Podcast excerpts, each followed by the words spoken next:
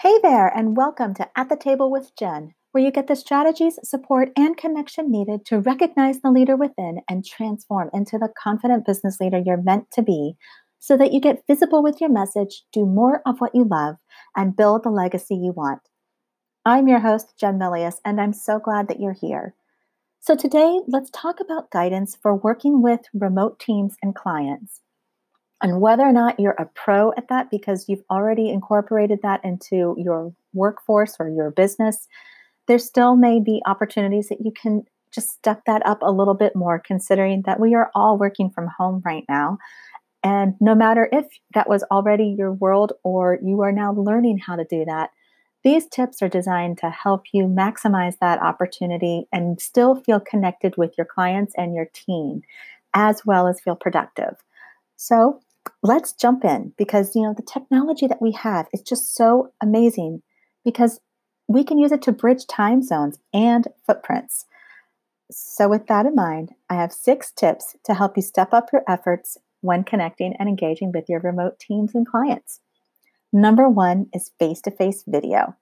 Now, I really enjoy using Zoom and this is going to be one of the handful of tools that I might I'll mention, but some of them are affiliates, some aren't, but I don't recommend something I don't absolutely love and that I use myself. So, in face to face video, I love Zoom first and foremost. And when you're able to see the other person and engage as close to face to face as you can without physically being in the same room, you get so much more out of the conversation. You will connect better when you do meet in person because it will feel more comfortable. Because that face to face, those chats that you've had virtually, they'll just parlay over and you'll feel like you've already been building that relationship. So it will feel like a natural extension when you are in each other's presence, whether or not you've never met physically or you did work together in person and now virtually you're having to come through that and you go back to a space of being in the same room again. This will help to keep those relationships and that momentum moving. The second tool is sharing your screen, or the second way is sharing your screen. And you can do this in Zoom, but you can also use another, another tool called Use Loom.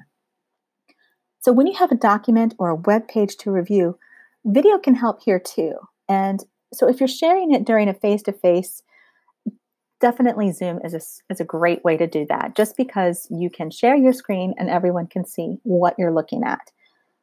But you can use a tool like Use Loom, and that's a way that you can review a document or review a web page with just you to the camera and go through it section by section. And that helps when you're conveying a lot of information in different areas without saying, you know, on section one, page two, in this line, this type of thing. It really helps to kind of get that message across a little bit clearer, as well as saves you time because you're not trying to type all of that out in an email and hope that that message is still being completely and succinctly conveyed.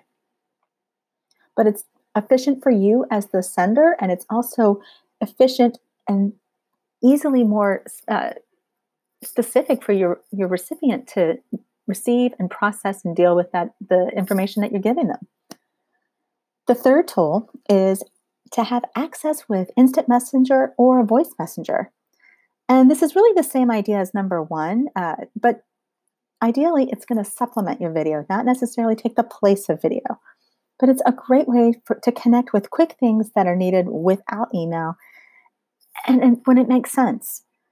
So if you're leveraging a tool like that, and it can provide a group functionality, then again, everyone can be on the same sheet of music. So everyone is seeing the quick little notes here and there. Understanding the vision and the roles. And that's number four. And that really is coming down to understanding expectations. Specifically, what is the end goal or the vision? Why is it important? And how each person fits into the overall picture. And the clearer this is for each person, the more cohesive everyone involved is in moving forward. And that's where your role comes in. That is so important because you, as that lead for that project, for that business, for that team, you are setting that tempo and you are communicating what that is. So the more that you can build the connection for that person and their role and how they fit into the bigger picture, not just their job and responsibility, but how they can help each other where there's that white space, where those gaps come up. They know kind of how to move and ebb and flow with each other. And the more that that is clear, the more cohesive you will have for teams, not just individual members. Number five is a tempo for connecting. So, when you're working toward that end goal and you have that remote or virtual relationship experience going on, understanding and agreeing to the tempo for connecting is another part of understanding expectations. It can help to keep and maintain the flow of communication, and it also creates a space of trust and credibility. So, if you know that every Wednesday at 2 p.m., we're going to have a check in, or every Monday, we're going to have a kickoff call, and then every Friday morning, we're going to have a wrap up, or a Thursday call, we're going to have a wrap up. Maybe those are type of things that you can do to help to at least do check-ins until everyone is gelling and you can step those back or ramp those up as you need. Number six is understanding time zones and relating with the, the work within it. And the beauty of working remotely, or in this case, virtually too, is the freedom and flexibility that it offers others.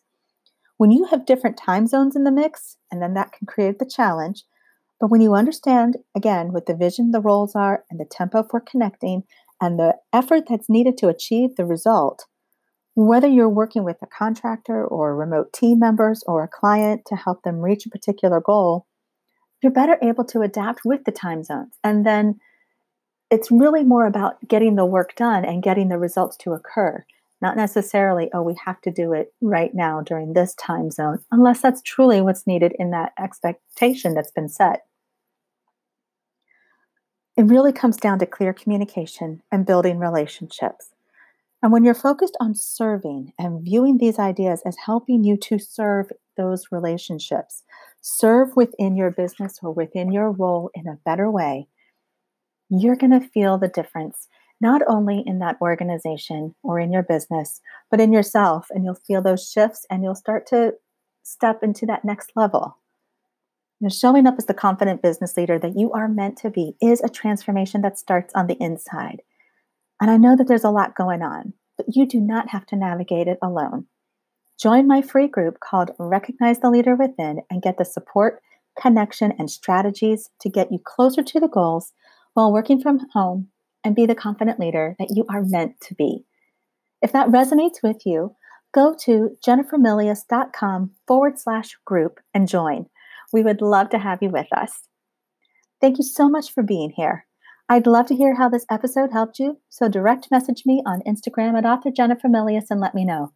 Remember that your vision, your idea, your course, your book, your service is important to be shared, and you have to share it. You've got this. So take care, stay safe, and I'll see you next time.